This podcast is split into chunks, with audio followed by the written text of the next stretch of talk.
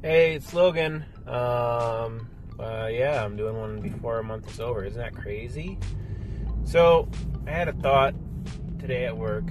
Um, a crazy thought. And, you know, maybe you feel the same, maybe you don't. But I kind of feel like there's an underlying subculture to geek and nerdism uh, that is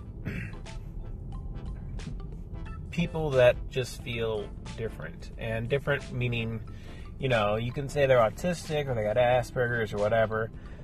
But I wouldn't even qualify it as that. I'd say somewhere in between, you know, just above those things, but just below the ger- uh, geek and nerd culture.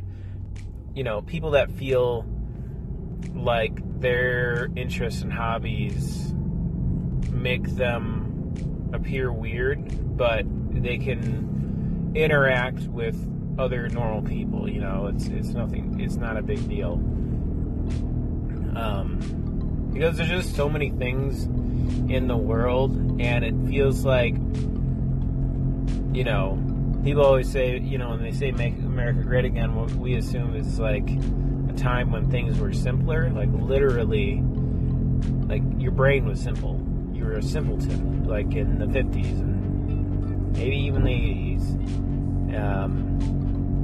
But that your hobbies and the things that you found interest in were categorized into just basically like almost five things. Like you're only allowed to enjoy sports, you're only allowed to enjoy, um, you know, friends and family, and everyone has to stick to their things. Like the things that you might have found fun in Girl Scouts or Boy Scouts, you can't do, or you can't enjoy them outside of those. Like the childish things, you can't enjoy um, action figures past I don't know, 10 years old or something like that. You can't enjoy um, cartoons or something like that. You can't enjoy uh,